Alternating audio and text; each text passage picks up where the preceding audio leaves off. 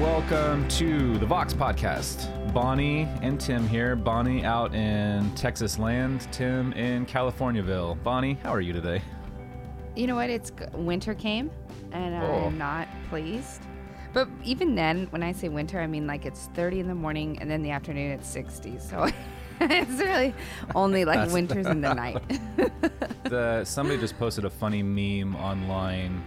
And I don't remember what it said, but I remember the sentiment. And it was something about like we're in, we have winter, then we have false spring one, then we have winter two, then false spring two, and then winter three. Yeah. And right now we are in false spring one, I believe. Oh, winter, there you winter go. Winter is going to head, because right now it's pretty nice. It was warm yesterday. But we're going to have false, we're in the false territory, and then we're going to have like a real winter. Everything's late, too, so it's like it's hard to judge. I know. It's weird. I know. I feel it because I, I don't want to get my hopes up because I'm afraid I'll get we'll get hit with cold. We got snow last week. That's that's crazy. I know. Isn't that weird? But then it burned off by like nine a.m. So it's gone. Hey, Tim. Um, yes. I think we should tell the listeners about something we found out that we have in common. Which is? Our... Our love for Connie Britton. Oh, because we were just talking about our crazy daughters, so I didn't know if we were... Oh, that is also If true. We're hanging out there. uh, okay, so Tim, at least, I don't know if you love Connie Britton, but you've at least watched some of the same... I do love Connie sh- Britton. I love her too. Okay, and I got to tell you, so I one of my favorite things to do if I ever follow an actor and actress from... a series to a series, like when they obviously like die off. Like say someone was transitioning from Friday Night Lights into Nashville. Oh my gosh. Siri is answering me because I said series. She's now talking in the other room. Um, yes, exactly. So I like to pretend that that is one fluent character, like one fluid character that went, right? So she's like, I make up this storyline. Like she had this life as a, a coach's wife. And, you know, we thought it ended fine. And then she was like, no, this has to be about me too. And so she bailed and she moved to Nashville and she became this huge, huge pop star. And then that got old too. She faked her death. And then she moved to Newport Beach and starred in the series, the Netflix series, Dear John. And she's on that, um, I haven't seen it, but I've seen the commercials that she's on, uh, uh, a nine one one operator.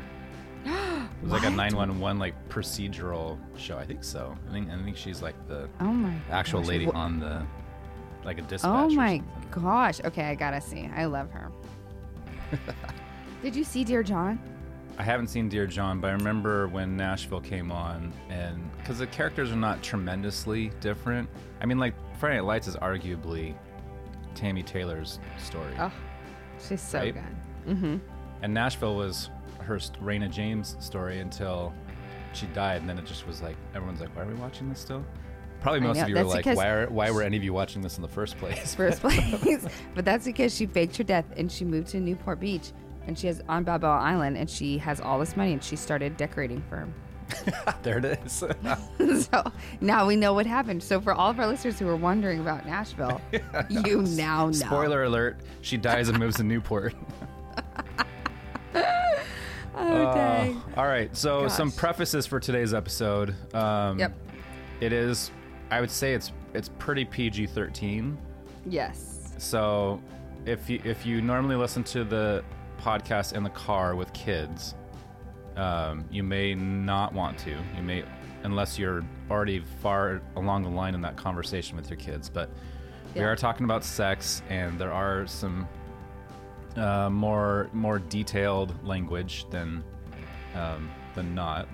Yeah, and parts, to be so. fair, she she says that you have to, and you'll hear this in there. Start early, educate early, yeah, yeah, yeah. use all the right terms. So maybe it's a good spot to listen first. Yeah. And then maybe, go back. Maybe have that conversation with your kids before we have that conversation with your kids. Yeah, that's a good point. Um, but it's a great conversation, and um, I would imagine it could be triggering for some people just because um, we do talk a lot about purity culture. We do talk about shame, um, resentment. Mm-hmm. Yeah, all that kind of stuff. So uh, there could be parts that you feel are like hitting pretty close to home.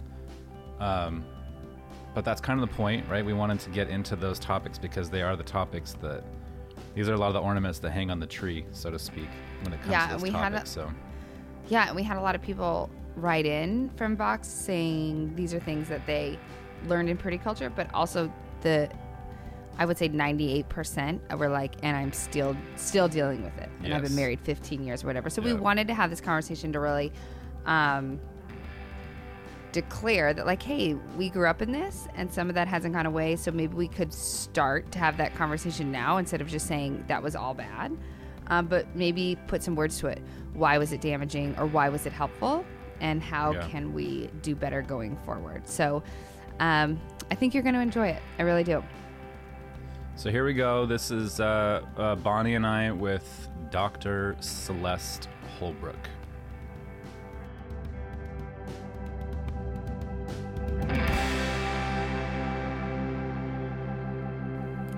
Hello, Celeste. We are so grateful you are here. Thank you for joining us. And you are calling from Dallas, right? Yes, technically Fort oh, Worth. Okay. So we don't associate with Dallas. I'm just kidding. You draw a hard line so, in the sand there. It's a hard, it's a hard boot in the sand, my friend. Where Fort is, Worth and Dallas are is, very uh, different. Where's Plano? Plano's we consider Plano Dallas. So okay, because we have a ton of we have a ton of Plano listeners. Oh, oh, hello Plano. We love Dallas. Hello Plano. This is a quick a quick pivot. Uh, I appreciate yes. that. Yes. Meet your audience where exactly. they are. Hello, Plano. We're so glad you're tuning exactly. in today. Well, we're so happy you're here. So Celeste is a sex therapist, and I found you via um, Radical Wellness and other podcasts you've been on. But we were super excited to have you so that we could kind of discuss a healthier narrative around sex, and especially those of us that grew up in the purity culture.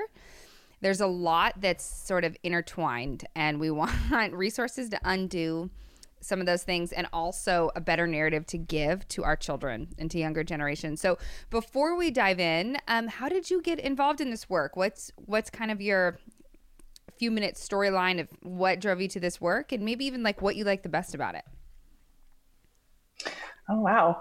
Um, first of all, thanks for having me. It's my mission in life is to provide safe spaces for people to talk about sex. And I think that podcast is one of the best because you can listen with your earbuds and you don't have to be re-reading a big book with the word sex on the title.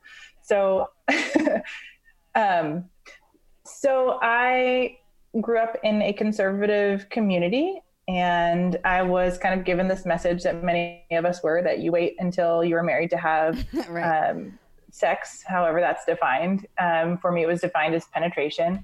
And I, because I'm an enneagram nine, I followed the rules and I waited until I was married to have penetrative sex. Although I did a lot of other really, really fun stuff that, um, helped me out actually after I got married.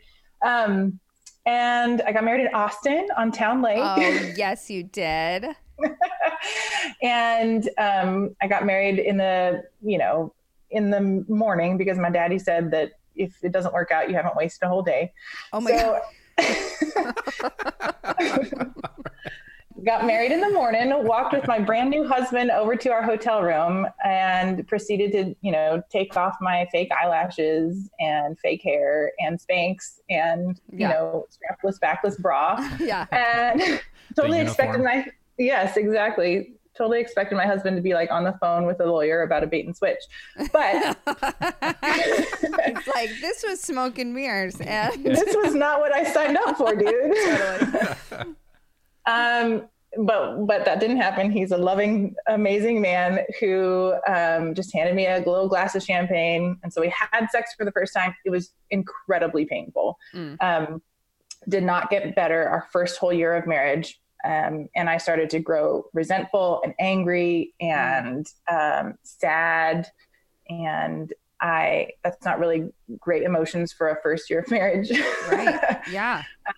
I waited and sex was supposed to be good. That's what everybody told yeah, me. Yeah. If you follow the rules, it's like you're awarded this prize at the end of like yeah. a lifetime of amazing sex. Totally. Yeah. Like it's prosperity, prosperity gospel of sex. Yes. Yeah. So yeah, it's true. Yeah. It is. And lots of us get sold that. So I, I saw the O B G Y N. Um, the O B G Y N after a year said, I don't see anything really wrong with your anatomy. Um, but maybe after you have a baby, this whole painful sex will go away, oh, geez. Which is ter- terrible advice. Yeah, you were like, do you mean that then there's no sex because we're so tired? Right. Is that your maybe definition? Phenomenal advice. Go away. Like at that point we weren't having any type of sex that would create babies. Mm, mm-hmm. So, um, you know, right. That would have been impossible anyway. Right. So I didn't realize that at the moment, but that's when kind of the lights turned on for me. And that's when I started to become the person I needed because I didn't know who else to go talk to. Mm. I had no yeah. idea what to yes. do. So yeah, went through this process of kind of sexual renovation, figured out what messages I needed to let go mm. about shame and fear, and re kind of remodeled our sex life together mm-hmm. and did a lot of um, work mentally and physically. And finally we started having good, great connective sex, mm. but my pain had been essentially caused by fear and shame. Wow. Um, not necessarily anything that was physically wrong with me. And so I figured if I could help myself get through this process, I could probably help other people go through the process. And that's probably my favorite thing, is helping people go through the process of figuring out their own sexual beliefs and value mm-hmm. systems so that they are liberated to have connective and pleasurable sex. Wow. Gosh, that is fascinating. You know, we talk a ton about in this podcast of um, like how, because this is how you mostly hear it, like trauma, mm-hmm. um, how it shows up, you know, body keeps a score. So Um, I have like, I have some of my own trauma, and when that is triggered, well, not so much anymore because I've done a ton of work, therapy and E M D R, but when it's triggered, um, it shows up like in my hips and in my back, and it mm-hmm. like affects me. Um, but it w- it's um, it's amazing to hear you say that like there was nothing wrong physically. It was an undoing of trauma in a sense. Would you say that, of like these wrong messages of, because shame and fear, those to me both seem traumatic. Yeah, I would say one hundred percent I would put those in the, the line of trauma. Mm. And I always say your body, just like you just said, your body doesn't really forget. Mm-hmm. So I've been told my whole life, if you have sex before marriage, bad things will happen to you. Mm-hmm. So I'm scared. Yeah. Um, and if you have sex before marriage, you will be less than. Mm-hmm. So now I feel shame. Mm-hmm. And so then, you know, I signed the marriage certificate and all of a sudden all those feelings are supposed to just go away. Yeah. Yeah. That's the rumor. That, that yeah. is the rumor. Didn't work for me. It didn't work for us either. That was definitely not our story. And you know, it's funny, as I saw, so we did um, on Facebook and then on Instagram, like all these people could write in. I did it on my personal page, but then we did it on the Vox page too.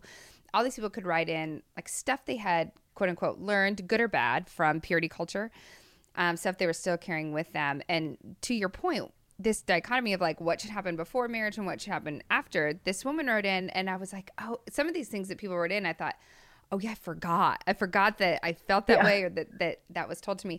And one of the things was like, for a woman, she was like, we can't be, um, I, I'm not allowed to be sexy, right? Like mm-hmm. before marriage, but then after marriage, I'm supposed to be like super sexy, so my mm-hmm. husband doesn't cheat on me.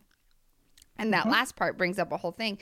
But can you kind of talk about like what happens um, if we find ourselves in this scenario of like you did, like I did, like I think so many of us did, where we believe in narrative and then all of a sudden we're just supposed to drop it, but we don't have any tools or resources on how to do that.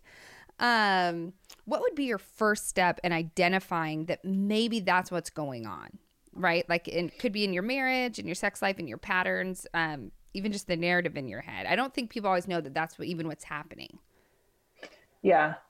Um, I love this question because I am a practical sexologist. So I'm not, I'm not a therapist. I'm not a sex therapist. Right. I'm a behaviorist. Oh, excuse so me. Okay. The work just looks, it's okay. I just, uh, the work just looks a little bit different. So I'm really action oriented. Okay. So I tell people like, okay, we've talked about this. Here's the communication things I want you to talk about with your spouse. Here's the sex activities I want you guys to engage in. So I'm really like really practical. Yeah, yeah, yeah, yeah, yeah. um, so I think, so I developed this kind of like four step process okay. for it's uh, just as a framework, because when we think about making our sex life better, mm-hmm. Um, we go online and say, like, how do I, everyone wants to spice things up or make things more spontaneous. Mm-hmm. And you're only getting information that's like ten tips to, you know, make him squeal. Like or a ten... Cosmopolitan cover or something. Yes. Right. Yes. It's so very basic and so focused on the physical, but unless you are able to undo shame and fear in your brain, mm. all of those physical things are not going to help you. All the sexy lingerie in the world and all the sex toys are not going to make your sex life better unless you address the underlying mm. root of what's going on to make sex bad for you in the first place. Mm. So I really wanted to make organized ways to undo some of those messaging. Yeah. So starting with just awareness, mm. just awareness, yeah. like, you know, if, if you're listening, you can sit down on a, and on a sheet of paper, write sex is dot, dot, dot, and then just data dump everything that you feel about sex. Mm. Like, what is sex? It feels like responsibility, a chore. It's painful. I love it. It's pleasurable, whatever it is right. for you. And then on the other side, write down my dream sexual experience would feel like, mm. and then write down all the feelings you want to experience, because all of our behaviors are based on things we want to feel, mm, right? Yeah. So become aware of where you are, where you want to go. And then the next step is deconstructing. Yeah. So what are all those messages that you got? Like, which is why I love that you asked your audience, what were those messages that you got? Mm-hmm. Um, and then understand what they meant. Yeah. Like, I got the message that what I wore um, dictated how men um, behaved. Yep. I right? totally got that got, message. Yep. Yeah. Yes. I got the message that I was a brownie and that if I had sex before I was married, married, I would just be a half eaten brownie and nobody would want me. Right. Right. right? Yeah. Um, or I'm a chewing gum, or I know I'm a flower that takes the petals off, or whatever it is. I am an object. Mm-hmm. I am a stumbling block mm-hmm. yeah. for other people's sexuality. So you write down all of those messages, and then you see what the core feeling underneath those messages is: fear, shame, mm-hmm. guilt, whatever it is. Um, and then you start to unwind them. Yeah. And it takes a while to unfold and unwind what those messages are, what the root is, and how to lovingly release them. Yeah. So it's a process mm. for sure.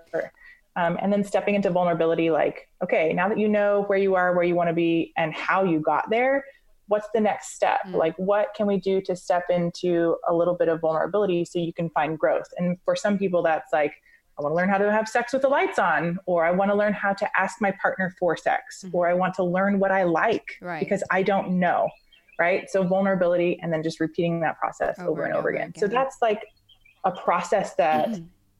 I find organizes the way in which we renovate our sex lives. Mm, I like that you said that, especially because I think writing them down, the exercise of even doing just that, I'm sure uncovers and reveals stuff you didn't even know that was so deeply mm-hmm. rooted. So one of the things, going back to what our listener said, and even I personally resonated with the most, was um, we heard a lot of answers about that had to do with shame and fear. Um, mm-hmm. Sex and purity culture was often talked about as like a few things. Number one, it was like the most unforgivable thing you could ever do. Like it was, yeah. and when you put that up against, and I think still in the church, that's, that is a big message, but when you put it up against like all of these other big issues like genocide and like all of these other things, it just seems so insane. I know we're all laughing, but literally yeah. like we talk yeah. more about how bad sex is than we do about like, hey, yeah. what can we do to help our neighbor? So it's like, right. it's so backwards. And like, as our friend Tim Gamba says, he's like, hey, we're so obsessed with sex in America. It's like, it's mm-hmm. unreal. Um, but like, I think, so that plays into the shame, right? So I want to kind of dive yeah. in there a bit about shame, and then also talk about fear. Like there was a big thing, at least for me, um, and what a lot of people said too, of being terrified of it. Um, mm-hmm. So I think I've shared this on the podcast before, but I don't really know. I had one of those Bibles. It was like a a teen study Bible, you know, where you has like markings and like tidbits and stuff. Well, there was like somebody that wrote in, well, not really, they just made it up, and it was like a letter to Sam, and then Sam would write back the person and like answer them a question. And so one yeah. letter in there was about sex, and somebody said like, I would like to ha- I want to have sex with my boyfriend, we're not married, we're both Christians, we're gonna have sex. And Sam wrote back, I'm not kidding, okay? And Sam Sam wrote back and said, having sex before marriage is like putting a cat in the microwave. Everybody gets burned. And like that was his answer. And I remember, you know, I'm eleven and I'm like, oh my gosh, you can't. Nope. Because like all you can see is that visual. If someone tells you yeah, that's, that's a terrifying what, visual. That's what sex is like. You're like, no. But then the message, oh, but I guess after marriage, like it's no longer. Like something happens. It's no longer it's a different cat kind of cat in the microwave. Yes. So like that was terrifying. So um, there is a That's lot of insane. I know, and there is some good things yeah. that we can talk about, the good things that come came from purity culture too. But I want to discuss these messages, and I'm sure you've heard it a million times about around shame and fear and how we could address them, like you said, and find a new way forward so that we don't perpetuate them in our own lives. Or in our kids' mm-hmm. lives. Mm-hmm. Oh, I mean, you know, when you're talking about, you know, bad things are going to happen to you if you have sex before marriage. Yes, that is a shame message, but initially that's a fear message. Mm. If I feel like I'm going to go to a place and burn forever, yeah. I, if somebody puts a penis inside of my vagina, yeah, like that is a fear message. Right. And to be able to just say like, oh, but then after your wedding day, like this is gonna be great. yeah, yeah. It's like it's, it's so confusing. Such a dichotomy. It is. It's so confusing. It's so confusing, and um, you know, couple that with a lack of education about sex in general. Even when, even if it was about like, here's some education for when you do get married. Right. There was just none of it. There no, was none of it. It was so, a cat in the microwave. I mean, that's... It was a cat in the microwave. That's what I went with for a long time. Yes. Oh, I mean, just, just totally, utterly ridiculous. Yeah. Um, I, I distinctly remember being told I was going to be chewed up chewing gum or a brownie that was half eaten mm. uh, if I had sex before marriage. And this produced immense amounts of guilt for for... any kind of sexual thought or feeling mm. or anything. Yes. Yeah. Um, because I and, mean, they and, do follow it up with, even if you just think it, it's the same as doing it. Yeah. And so you're like, the, I'm so screwed. Ten Commandments twice. Don't do sex and don't even think about don't it. Don't even know. Nope. Yeah. So like what, I mean, it's like, I don't, and I mean, I guess that, that now I'm giving you too many questions, but, and that was no, part right. of it too. It was like, it was like a bunch of men wrote in that was like, I've been told I can't lust and can't think about sex, but now I feel weird if I think about sex with my wife. So like, how can I rewrite that? And then a bunch of women wrote in and they were like, I was always told it was for the men. And so I was a weirdo if I had any sexual thoughts. And even now married, I feel like I can't get pleasure out of it. You know what I mean? It's like these yeah. stories that are being told to us about what it is and what you can and cannot do. Yeah. Sam is still in there Sam. talking. Sam. Who the F is Sam, man? How did he, you know, how did he get, like, carte blanche on your sexuality? He did. He, yeah, you know what? He he said, some eleven-year-old girl who loves animals, she's going to, this is going to get her. Lord. This is going to resonate with her. And it did. Yeah. Okay. It, I'm sure it did. Um, we got to I mean, scare these kids out of having sex. I mean, essentially that's what, that's what it was. So let's kind of back up to what okay. you said earlier about like what purity culture was trying to do. Yeah. So what I, I believe what purity culture was trying to do was trying to protect us from something that adults did not understand themselves. Mm. So I think they were trying to have a new way okay. of like talking about sex. So the generation before the Josh Harris generation just like didn't really talk about it at all. Right. But weren't also given negative messages, which is still an implicit negative message, but better than you're going to hell if you do this. Right, right, right. So they were trying to do better, I think. Yeah. Well, and I think the, theologically speaking, there was a shift there too. Like uh, mm-hmm. with the kind of boom of evangelicalism, there was a more focus on like you turn or burn. So like a bunch of the messages during that time was really focused on hell. Right. Yeah. Yeah. Yeah. Agreed. Yeah. Um, so I think what they were trying to do was create a conversation about sex, mm-hmm. um, because, okay, now we're going to take, you know, take the conversation and take the, take it into our hands. But really what they did was create just fear and shame around sex and not necessarily education mm-hmm. about sex, because mm-hmm. they didn't really know what to say other than don't, ha- you know, don't do it before you're married. Um, and so, you know, when we're talking about undoing that kind of messaging, it takes a lot, a lot of work yeah. and really understanding what it was that you, that you are carrying, what it is that you are carrying mm-hmm. and how to like lovingly release them. And sometimes that's inner child work. That sometimes that is, you know, speaking to that earlier version of yourself and saying like, listen, I know you got told that you're going to hell or that you're a brownie.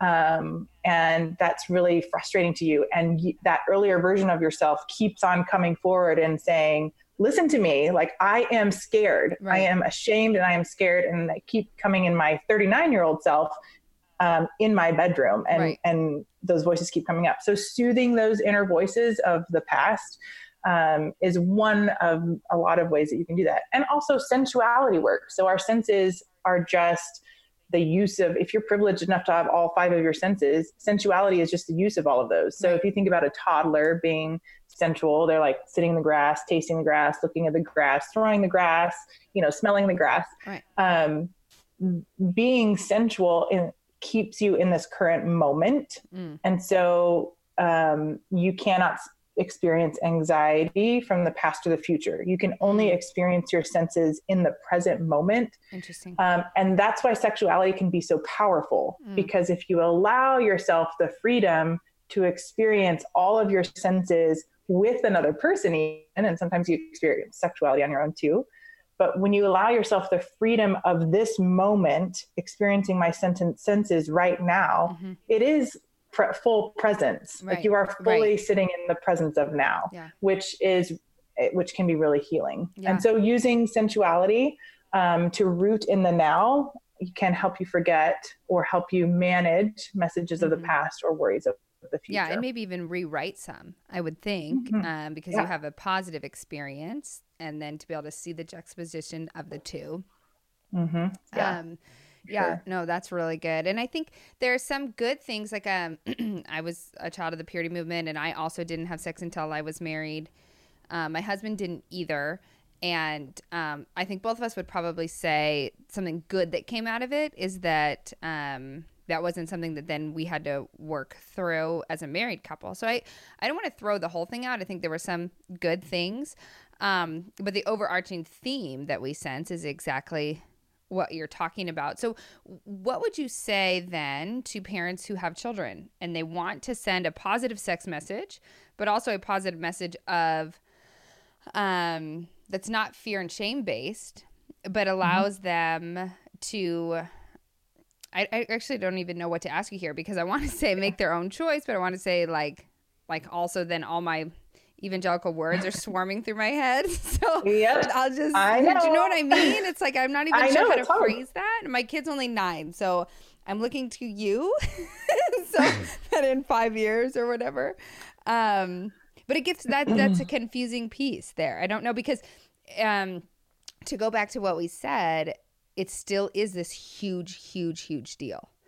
Um, sex before marriage. And which I would like to say, I thought it was also confusing that if you had a baby outside of marriage, the baby was like an abomination. But if you got married, the baby was good. Mm. That's a confusing right. message about if the children. The baby was conceived conceived prior to marriage. Yes. But you did get married. That it then was okay. It was fine. Yeah. yeah. So that's yeah. a confusing message about kids as well. I just would yeah. like to say. I would just like to point this out. Yes. Um, affirmed. I want to validate that that is a confusing message.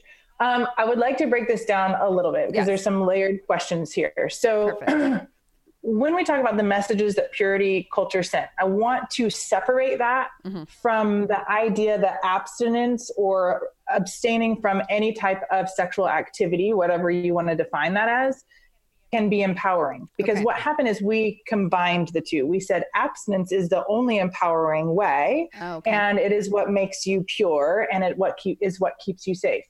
Okay, so if we take purity culture out mm-hmm. and set that on a table, abstinence or celibacy or however you want to call that, or the choice to, re- to and I'm not even going to use the word remain, I don't like that word, the choice to abstain from sexual certain sexual behaviors because you choose it and not because you're being influenced by an oppressive institution mm-hmm. or parental structure. And a, a choice that's not based in fear or shame can be a very empowering choice. I would oh, like to say so this. Good. Yeah. Right. So abstinence can be a very empowering choice, mm-hmm. right? Yep. Um, you cannot make that choice without a whole bunch of knowledge. Mm. And so purity culture took all the knowledge out of sex and just said, abstinence is the only way because you will go to hell if you don't. Mm. Sam says so. Sam. Yes. So for parents going forward, I have several recommendations. Mm, that's One, so get good, really... Celeste. I just, I'm still thinking about that. That was so good. Yep. Okay, go ahead. um, yeah. I feel like I'm so... ready now to make my choice. Yeah, like, too late, but maybe I'll go back and tell my twelve-year-old self.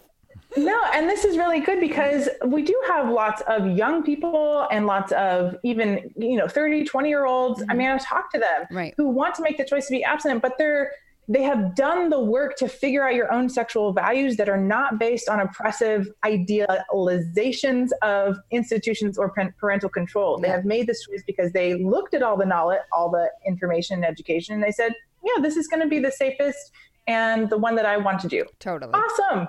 Perfect. Great. Right. Um, so for parents, the number one thing I want you to think about right now is to get really comfortable with your own sexuality. Yeah. Like that is by far the best and first thing that you can do. Why are you uncomfortable talking about sex to your kids? Why, why is it uncomfortable to talk about sex with your partner? Why do you feel low libido? Why do you feel sexual shame? Mm-hmm. Okay. Heal those parts of yourself, or at least start that process, so that you can have a conversation with your kids that starts early mm. and matures as they mature. We're getting away from talks. We don't have sex talks. We have sex conversations and dialogue that starts early with vulva and penis and matures as they mature. Mm-hmm. So that by the time they're ready to make sexual decisions, they make healthy ones because you're a source of trusted information about sex. Mm. And they have the knowledge that they need. So to make healthy decisions, we know that kids who have more information about sex make healthier sexual choices. Mm, yeah. So it makes sense that we would understand our own sexuality and then be able to impart knowledge upon our kids to empower them to make healthy choices for themselves. Mm. One thing that really bothers me is when I ask people about their we get conversations with their kids, they say, oh, my kid's just so innocent. Mm. Because the opposite of innocent is guilt. And if you think that, you know, telling your kids about sex, like giving them sexual education is giving, filling them with guilt, you, you know, you might want to think about what sexual education is. Right. We're, yeah. I'm on a soapbox. I'm so sorry. I'm like, no, this is getting the... hot and no, bothered. Like, and you said, it, when you said, when you said penis and vulva, you're talking about like using, using, using the correct, the correct anatomy anatomical words. Terms from the beginning, not like, from the beginning. I mean, I'm I've teaching, heard, I've heard some good ones. No. Yeah. You can start integrating those in marriage. Like you can use whatever whatever no, no, no. No, no, no. you want There'd be in backpedaling. Marriage. No, I think yes, that's penis so and vulva. True. If yeah, you yeah. make it these, I mean, it's it's like anything else. If you make it weird, it's going to be weird. And if you make yeah. it like, don't touch that, they're going to touch it. Like, I mean, it's just like, yeah. but like in a way that's like sneaky and weird and shame, not yeah, yeah, yeah. normal. Right off the bat. You're not taking away your kid's sexuality. You're making yeah. it so they don't trust you to talk to you about it. Yeah. Yeah, yeah. That's so true. That is so good. Oh my gosh, that's awesome. I wish I had, like, I wish that you were this person you are now writing my teen Bible. I was like, when I was... The Sam, Sam made his comment about the microwave, and then Celeste came in and was like, Sam, why don't you... go home, you're drunk. Someone on Facebook was Sam. Like, but now we know that people that... hurt cats are serial killers because of that Netflix documentary. And I'm like, yeah, exactly. That's what I'm going to be like. I'd really like to have an honest conversation with Sam about his own sex life because it sounds like it's pretty rough. Yeah, it does. I'm going to find out who wrote yeah. that. I'm going to do some digging. I'm going to be like, hey, I'm just sending my friend Celeste. I'll pay for your session. And here you go. Poor Sam. I know. Sam was Poor Sam. Deep. Everybody gets burned. Everybody gets Ooh. Burned. Yeah. I mean, like, just even the thought of that is like, no, we're good. We're, we're good here.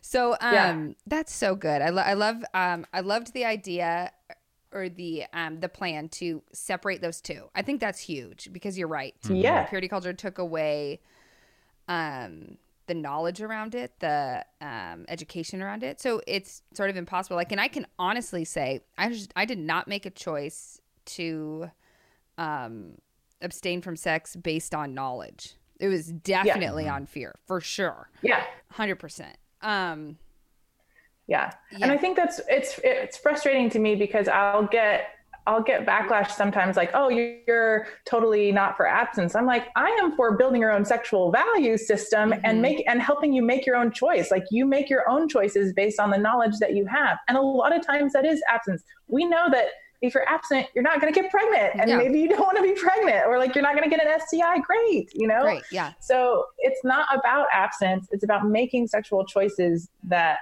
feel um, the best for you mm-hmm. based on the knowledge that you have. That's not from oppressive institutions. Yeah, yeah. No, I think that's so good. And I think that entering into marriage would be different. Like what if we had this culture that did just like what you said?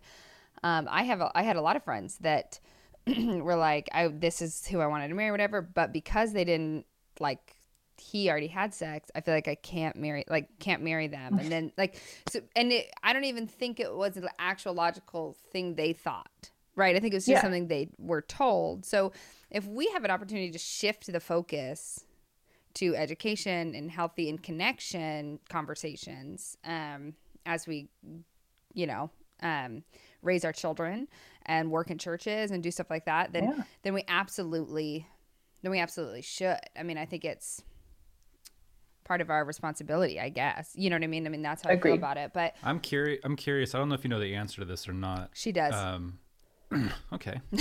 Uh, like European like European culture. So, you know, you always hear like this them commenting on American culture where they're just like, "Oh, Americans are such prudes about sex, about nudity, about X, Y, and Z." I, I wonder how much of this, I have no idea, and I don't know if this is relevant or not, but how much of this is an like a a uniquely American, like Christian issue, this idea of shame and... Yeah, good call. Um, you know what I mean? Because it seemed like, it, it really does kind of seem like it's a very American evangelical uh, thing, but I don't know. I'm, and I don't know if you know. I'm just curious.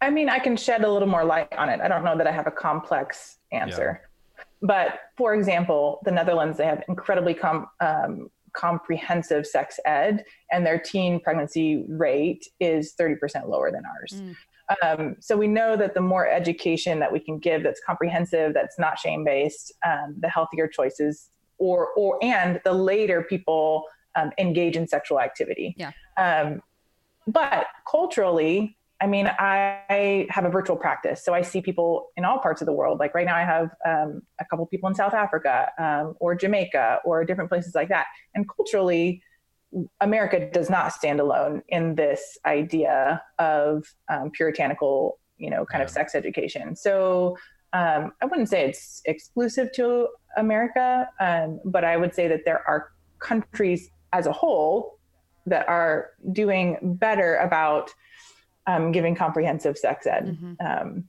I don't know if that helps answer the question. Oh, but yeah, I was just does. curious. Culturally, there are other other places that have kind of this um, repressed educational system for sex. And what about religions? Do you talk to people of other religions and feel like that's the same, or does that is the shame and fear mostly like in what we know as American Christianity? Um, no, I do talk to um, other religions. I have um, a few Muslim clients right now, Church of Latter-day Saints, um, Catholicism for sure, um, that have this very, very, very similar messaging around sex. Mm. Yeah. yeah. Yeah, that's so good. Um, so answer me this. What is practical advice like to say, we talk a lot on our podcast about men's roles and women's roles and the stories that we hear and tell and blah, blah, blah. And I really resonated with the message of like, you're in charge, you're to blame of like a man's sexual sin or like mm. what you wear. Um, if he's like your stumbling block, if he stumbles, that's your fault. Mm-hmm. Um, and I think that's damaging in and of itself.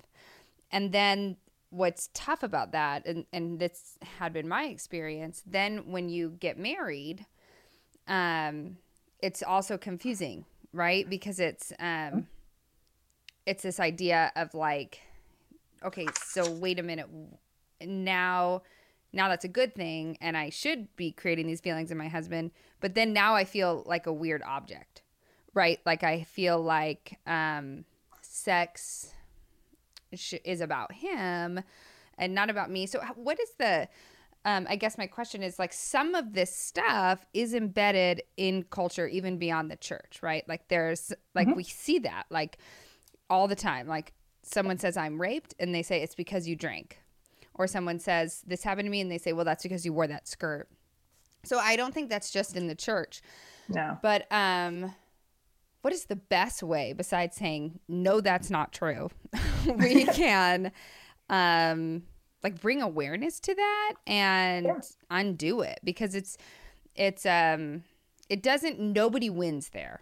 Do you know what I mean? The woman's no. not winning. We're not doing any favors to the men in that situation either. Yeah. So um, like, I don't even know how to approach it because it gets me like so fired up. Oh, Celeste yeah. does. She does. Celeste, I'm, I'm calling on you. I'm just like, bat is ready. Yes. Okay. So, um, so there are several things that we need to address when we talk about women being responsible for men's behaviors. What I hear you, yes. what I hear you saying. Um, so the first all off is this idea of sex drive. So when okay. we, I don't like this term drive. I think I'm going to write about this tomorrow. Yes. Sex drive, because that insinuates that, that sex is carnal and that it is uncontrollable mm. and that men especially are given this message that it's just an urge that you have to have, that you have to um, act upon, right, right? right? And so the idea of sex drive is misleading and troublesome mm-hmm. because even though sex is biological, it is a, still a want, not a need, right? Mm. A need would be, I'm I'm going to die if I don't eat food, like for me every three hours. Um, I'm going to die if I don't drink water, and I'm going to die if I'm not protected from lions. Okay. Those are needs, right? right? Sex, yes, on a society level, we need some proportion, some version of sex or, or, or procreation in order for our species to exist, but that still does not make it a need. Mm. It is still a want. I want my genes to be procreated. I, I want, want my, right. I want kids, right? I want those things. Great. Um, but sex is not an emergency. Nobody ever died from blue balls, and sex is not something. That... You know what? I appreciate you saying that because yeah. I also got that message. Yeah. Like if this happens, if you guys like fool around, then they'll get blue gonna... balls, which no one really ever explained that to me. And then yeah. um... that might be the hashtag for the episode. Hashtag. Yeah. Nobody ever died from blue balls, guys. And like, it's so painful. And like, that will be your fault. Correct. And so like, that what? Is the next thing. So we teach people that sex is a drive, that it's yes. carnal, that it's instinctual. And if you even look at um, life, like lions and other mammals, there's four thousand three hundred other mammals on this planet, species of mammals, um, they have sex once a month mm. to, to procreate, to procreate, right? Right. Um, and only when their partner is ovulating. Right. So sex is not a drive that can't be controlled. It's not an emergency. Nobody's going to die if you don't have sex for the rest of your life. Right. It, if might anyone's be... acting on instincts, it's animals. I mean, correct. Just, yes. yes. Yes. My partner is ovulating. Now I'm going to try and put my peacock feathers up so she will choose me. Right. right like right. That's instinctual animal behavior. Um, we we just have to remove ourselves from the idea that men cannot control their sexual instincts. Yes. Right. Yeah. And yeah. so. The, That's the first piece. Sex is not a drive. It's not instinctual. It's a behavior. Mm-hmm. It's a fun one. Right. We like to do it and it's pleasurable, but it is controllable. Mm. Uh, and so then the idea that we are responsible for this awful thing that's going to happen to them if we don't have sex with them um, starts to go away, mm. right? Mm. Because there are things that I, as a female, maybe want as well, but you know, I can control that as well. Mm-hmm. So when we think about the, the idea of responsibility for women, um, we know, and this is from Esther Perel's work, we know that responsibility is the biggest killer of arousal. Mm. So when, you know, if I've, if you've ever been laying in bed and you're supposed to be having sex and you're thinking like, oh, like maybe I should paint the ceiling linen instead of eggshell. Yeah. that's responsibility, right? right? And so take that another level up. If I feel responsible for your behavior as a, mm. as a male and your arousal as a male, like by how I dress or how I look or how sexy I am, mm-hmm. my arousal is going to go down yeah. because yeah. I feel responsible for how you behave sexually. Mm-hmm. So yeah, it's like yeah, this yeah. vicious cycle. That's got to um, be so prevalent. Mm-hmm. Yes, it's so prevalent, which is why I'm so glad you brought this up, yeah. because responsibility is the biggest killer of arousal. And the idea of sex drives make us as women feel responsible. Mm-hmm. But I'm boom. Yes, Celeste for president.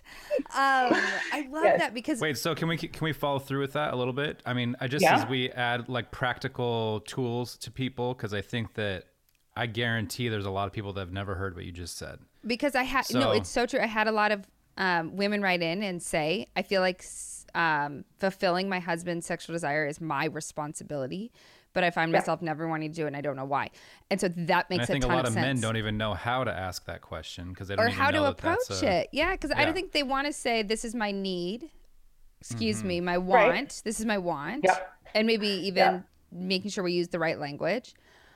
Right. But how can they ask without making the woman feel responsible? That's a great question. Yeah. And two, and well, a- also with that too, just like as a behaviorist, mm-hmm. like, how, what tools do you tell people in this specific lane of traffic, this specific conversation right here, like how to how to deconstruct all those years of, yeah, you know, twenty, thirty, forty, fifty, sixty years of either suppression or um, I don't know, just any of those things that build into that mindset, to build into that responsibility versus whatever, and even like, the carnal on both sides thing. Of the fence for men. Yes, yeah, yeah, all yeah. of that. Like, what are the behavioral tools that you give to people or, or exercises, I guess? Yeah, because sometimes yeah. we're believing those without knowing we are. Oh, yeah. yeah. And, you know, we get real fired up, but mo- most of the time people just don't under, like, don't know that that's going on within the context of yeah, their yeah, identity. Yeah. Right. And so we're not going, we always give compassion to that. Like, this is something that's probably going on that you don't even know about, like racism or, you know, body inclusivity and all those things. Like mm-hmm. we have these biases that live within us that we don't necessarily aren't aware of. So I'm just going to go back to those, those building blocks that we did um, as a couple. When you become aware of where sex is and where it, where you both want it to go, mm-hmm. then you can start building in behaviors that helps both of you meet your needs. Maybe in sex, I want to feel connected. Mm-hmm. Maybe in sex, he wants to feel a stress relief or cope. It's a way to mm. cope for him. So how do we work together now so that I feel pleasure? You know, maybe as a woman, I want more outer course. We know that most women have most of their orgasms through clitoral stimulation, not vaginal stimulation. Right. So can we define sex differently? And foreplay now becomes my sex. Right, right, right, right. Um, and so we work together as a couple to meet both of our emotional needs. Like now you feel pleasure. I feel taken care of. You feel connection. I feel this, right? Um, so going back to awareness and then starting the work on deconstruction, the, here are the messages that I'm currently living with and how can we unravel those? Let's mm-hmm. talk about them. Like, yeah. I really believe it's your responsibility to make me horny. Okay, well, let's unravel that because we're actually, yeah. um, we're actually just in charge of our own pleasure. Yeah. Um, for men and for women, for however you identify, right. you are in charge of your own pleasure. So that means you need to get to know your body really well. Typically men are a little bit better at this. Um, but for men, typically they aren't, it's harder for them to write down what they want to feel in sex. Whereas women can write down what I want to feel in sex, but God forbid you ask me how I want to be touched because I have no idea. Right. Um, whereas a guy is really clear on how he wants to be touched, mm-hmm. but sometimes it's harder for him to know how he wants to feel from that touch. So just really getting clear on what each of you want, which is going to be different for everybody. The mm-hmm. idea that two people on this earth are going to want to have the same type of sex at the same time on the same day is ridiculous. Yeah. It's yeah. so ridiculous. Yeah. So communication about meeting both of each other's needs is so, so important, but you mm-hmm. can't do that unless you really sit down and figure out what you need in sex. Yeah. Um, and what you believe, like you said, I actually believe that you should do this for me or whatever it might be. Yeah. Yeah. Yeah. That's huge. Um, okay. I have another question that, but like we are a podcast, we talk about anything. And this came up a few times is someone yeah. was like, what's the deal with, what's the deal with masturbation? Am oh, I allowed yeah, sure. to masturbate? Because I was told I never was. Why do yeah. I only hear, when you frame it like that, I hear Jerry Seinfeld asking that question. What's the deal? You know, what's masturbation? But like, and then some woman was like, and then a few women wrote in and were like, sometimes, um, I've wanted to, but I was told that's only men's thing. It's like, mm. I think that it it's just, as usual, no education around it. So um, yeah. can you reframe that? Like, um, fix it, Celeste. First, yeah. so, so I do want to hit theologically some of these things, Bonnie, because that's your lane. And I want you to speak to some of these things. But it is my non-theologian um, yeah. lens that I'm coming from this from. And that is that the only time anybody talks about masturbation or self-pleasure in the Bible is in Genesis three eight, when they talked about Onan and how God told him to sleep with his dead brother's wife, and he instead spilled his seed. Mm-hmm. So we think that means my, like my dude just pulled out and he didn't yeah. want it. He didn't want to have uh, sex with his dead brother's wife, or he didn't want to have children with her. So he pulled out and spread a seed on the ground, and then he was struck down by God.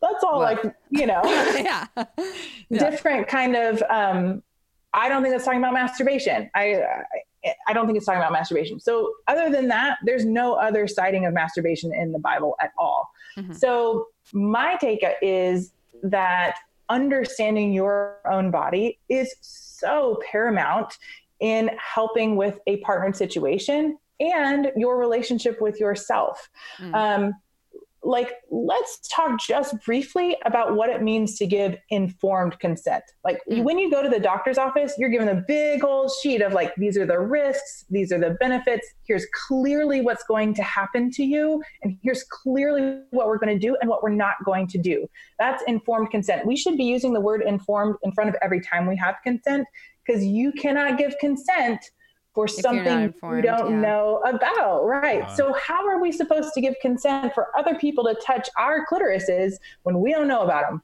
Right, right. That's a good point. That's a great point, yeah.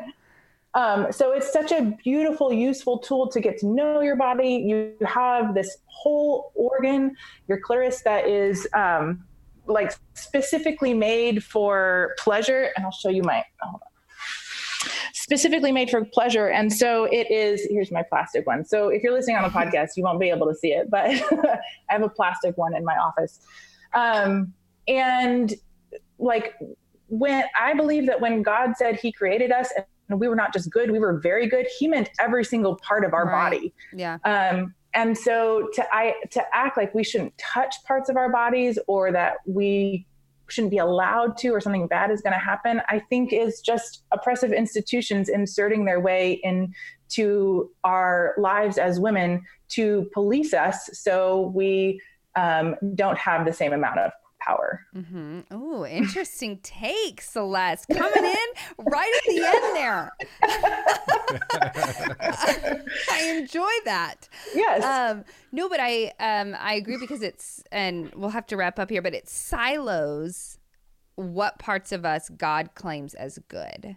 Mm-hmm. And silos what parts of us are welcome, and then therefore what parts of our lives can be good, yeah. welcomed, um, and anything that we feel should be on the outside of God's reign, God's goodness, God's approval, God's whatever in our lives, we will take, hide it, and put it in like a shame closet. And yeah. um, I I would agree with you. I mean, I honestly haven't done a ton of theological work in terms of on sex stuff, mostly because, like you said, I just haven't been informed. I just, yeah. you know, throughout my whole life, and then I got married. So it was like, well, whatever, I guess we don't talk about it now, but it's not true. And we ha- like have grown a lot, but that was the message for a long time, yeah. you know? Um, but I think when we're talking theologically about anything, anything that we want to say, all of this is good, but this other part is bad, or you can't talk about that, or that's not acceptable, or whatever, I think that should be a red flag of any yeah. type of thing that God wants to like sideline. And uh, you know what I mean, that's that can be holy, and that can be good, and can be beautiful and pleasurable, and and the idea that pleasure is good.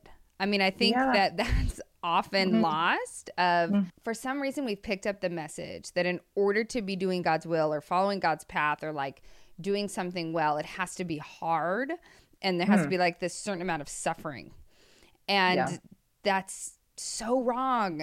And we imagine, because a lot of us have been given that message and then applied it to our sex lives. So um, totally. if we can start to redeem that and understand that, like, no, God really is all about goodness and love and joy and light and pleasure. And like, those are the things of him. Like, I think that that can even just that mindset helps us reframe some of this stuff. So yeah.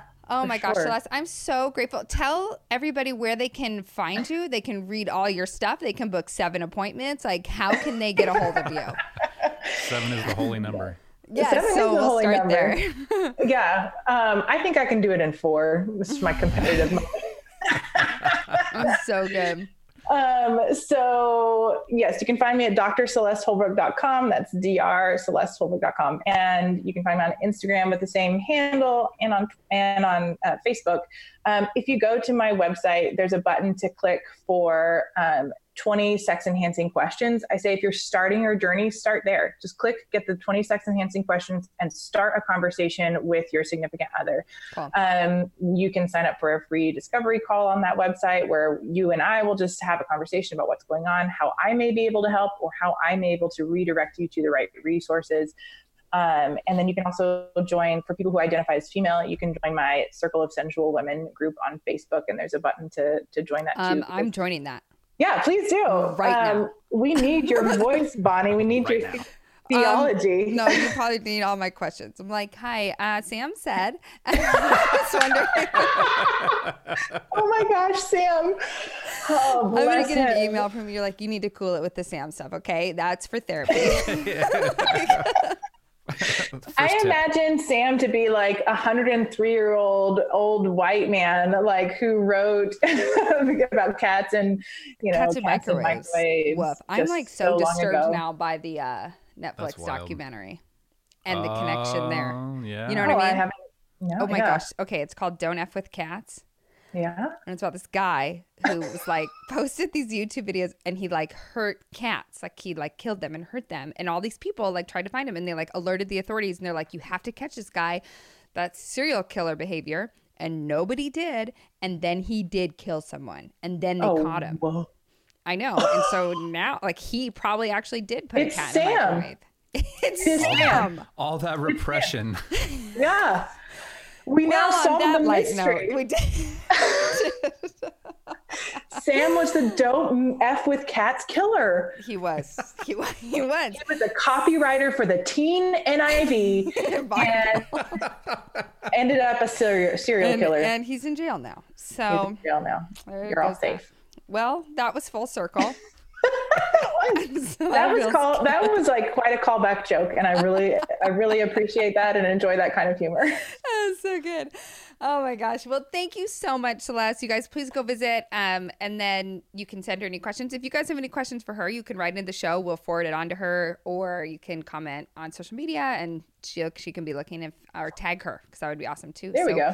Yes, yeah. the, um, the world of the internet. So I'm like, oh yeah, just tag them. I forget that can happen. Like send a carrier pigeon. We'll yes, send exactly. smoke signals. We'll get I'm it like, all listen, sorted out. Tag me. I will formate an email. And then we'll, yeah, no, just we'll we'll get rid of that foreplay, and you just go straight to Celeste. yes. There we um, go. There we go. I used your foreplay joke and now Yay. I'm blushing. Okay, good. Um, anyways, thank you so much. We're so glad you're on. We, you, got, you came on and we're so thankful for the work you're doing. It's so, so important. So thank you.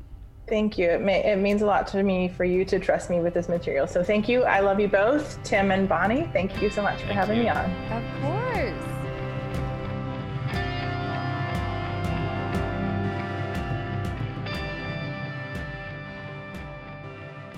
All right. Um, gosh, like that was so informative. It was so funny because when we were emailing her, and my original intent was to kind of go theologically. And then as we were emailing her, and even as she was talking, I was like, I personally have so much to undo with how much even the story, like biblical stories or where it talks about sex or where it talks about any of that stuff is with purity culture in my head, if that makes sense. Like it's yeah. such a yeah. background for me. And so even when she said that part, when she said you have abstinence and then you have purity culture and we've made them one thing, um, but yeah. we need to separate them. For me, even that, just like a light bulb went on of going, oh, how much am I reading purity culture into scripture? Mm-hmm. And what is it really saying? So I hope we have her on again. And she was saying she's doing some work on like Song of Solomon and stuff. But um, we could have her on again and then talk about it from a theological view once we spend some time yeah, yeah. separating it out in our brains.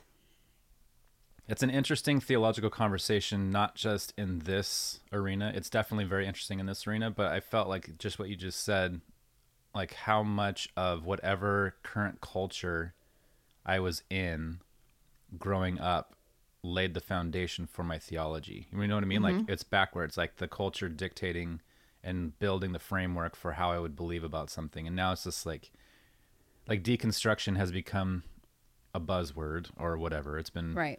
used a million times in the last five years. Um, and now people are turned off by that term, but it is an accurate term for, for right. what it is. Yeah. Picking apart uh, all the stuff that we've been given and trying to find what the real, but this is exactly that, right? Like exactly mm-hmm. how you just said it, the purity culture and the way it was presented by the church and youth groups and whatever in the nineties. Right. Uh, right. Like literally laid the foundation that this is truth for, you know, the theology of sex or, or God's yeah. idea of sex. And obviously like we had talked before about Josh Harris and the I Kissed Dating Goodbye and, just like the, the how interesting it is that the church, I mean, it's not interesting. It's, it's, it's the church in that time period, but taking a twenty-two mm-hmm. year old who had never really been in a relationship and letting him dictate the entire culture's understanding it. Of sex. Yeah. It's just yeah, wild. Yeah. Oh, I'm sure even like, he right. was like, I didn't ask for that. You know, like I didn't. Well, and what's fascinating though, what you just said, like really hit me. So a lot of times arguments um, you hear, Uh, for women in the church, even for the L G B T Q, is like you um, usually it has to do with more inclusive arguments. And mm. what happens is the more conservative side says all you're doing is letting culture dictate your viewing right. of scripture. All you're doing is letting culture dictate yeah. your viewing of scripture. And I find that so fascinating, that argument, because this would be a counter going, haven't we all done that at some point? Like, yeah, this is a perfect example. Like I was never educated from a biblical standpoint, what right.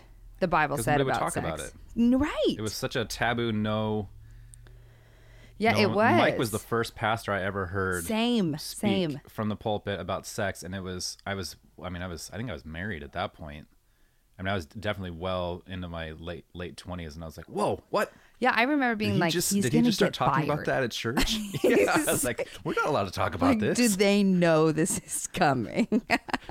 Yeah, I know. But that was so the culture too of, um, I mean, we and we talked about that too, and so you just think like, "Gosh, like we have done that so many times," and so it's really not fair to act like only one side does it. Does that make sense? Because yeah, yeah, yeah. like like Absolutely. She said, when there's a lack of education, we're not looking at the root of something. So if we're all trying to find a doctrine or we're all trying to find a standpoint and we're looking at the root of it and we're being educated, what does the text say? What was the culture then? What are the languages? All of those things, that's education. And then we can make our own um, sort of belief system. And we'll always find something right. in culture that agrees or disagrees with it. But when we're just approaching an issue and we're only letting culture inform it for good or bad, you know, that's not okay no matter what you do. I just think it's so funny that it's fine when it supports our everybody's own viewpoints and it's not fine when it goes against them, if that makes sense. Yeah, for, yeah. No, totally. We said, no, don't let the culture out there dictate it, but we're going to let the culture in here, mm-hmm. not grounded in any form of, or at least full truth, dictate it. Right. It's wild. But it all makes me think about just this Vox journey and um, like Mike's uh, just stuff with um, uh, spiritually homeless mm-hmm. and like not not like I don't I don't find a home here and I don't find a home there. And in my head, that has always been a conversation about like We're we're pushing everything aside, mm-hmm. and we're going to figure out what the truth is together, because we uh, are, are finding that there's contradictions here and there and here and there. And right, right. It's like now we're now we're like, all right, like, what does it mean to reposition? What does it mean to have a posture that's facing Jesus and trying to listen to that, mm-hmm. and understand what absolute truth is on all these different topics? And mm-hmm. so this, like, when she was talking, I was just like, yeah, this is just part of that. Like, this is part yeah. of that. Peeling away and just being like, all right, well, what is the real verse? Like, because she was, she's like, you know, we're built for pleasure and God likes pleasure. She said something to that effect. I'm, right, I'm yeah.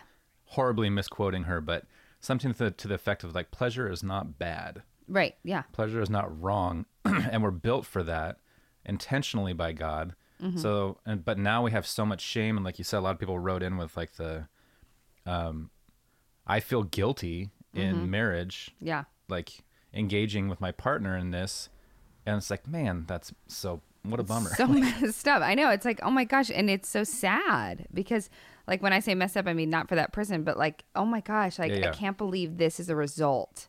Like this was yeah. the fruit of that. And now we're seeing yeah. it twenty years later. I mean, it's like, we do that so many times. We just like instill these hard and fast rules. And we see that everywhere. We're like, we have the food pyramid. We're like, everybody should eat twelve, twelve servings of grains. And then twenty years later, we're like, whoops, everyone has celiacs now.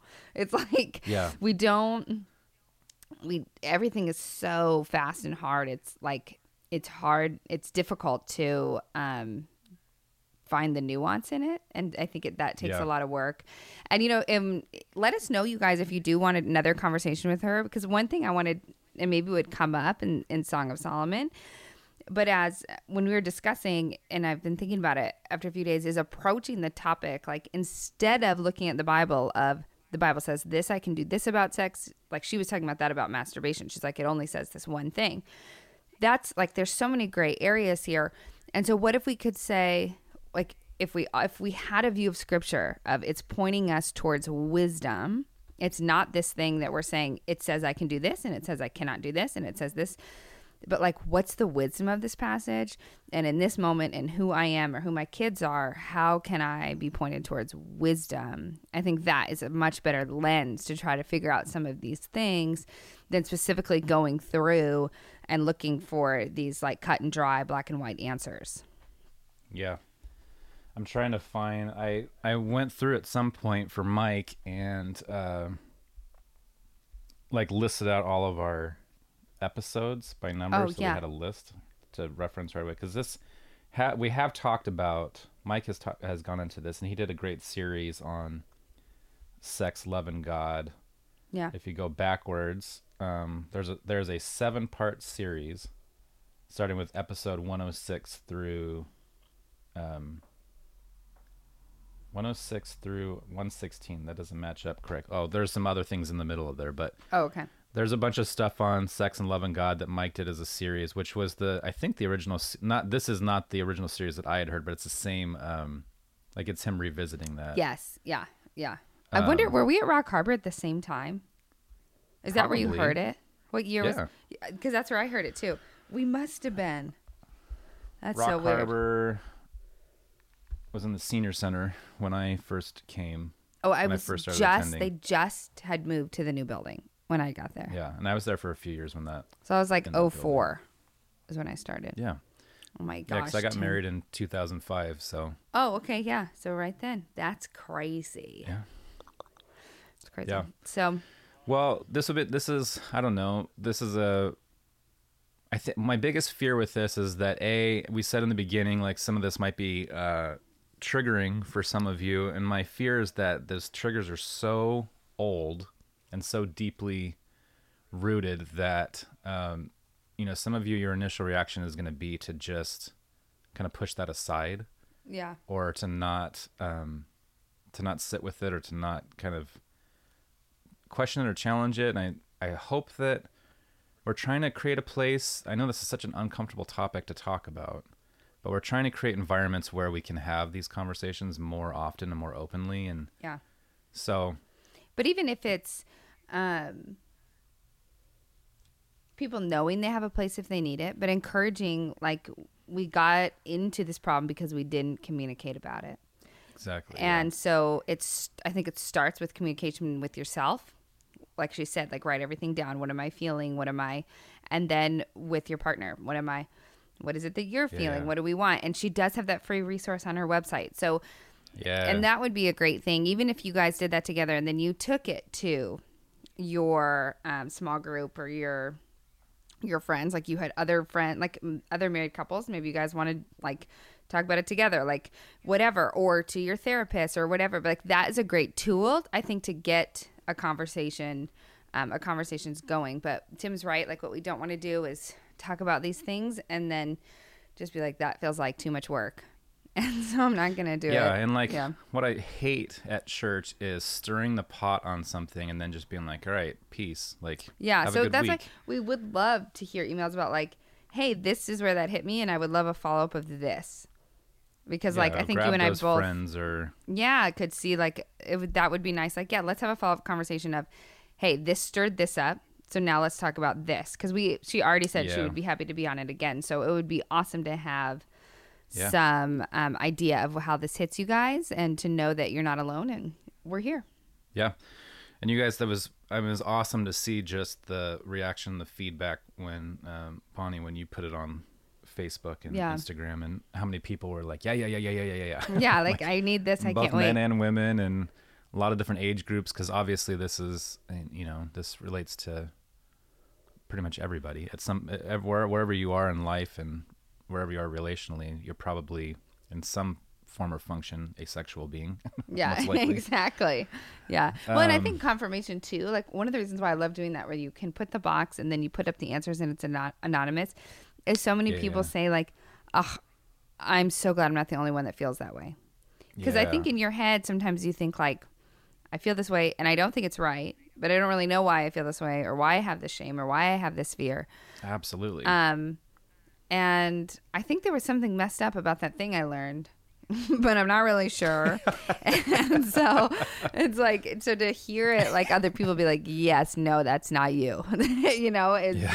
super helpful. yeah.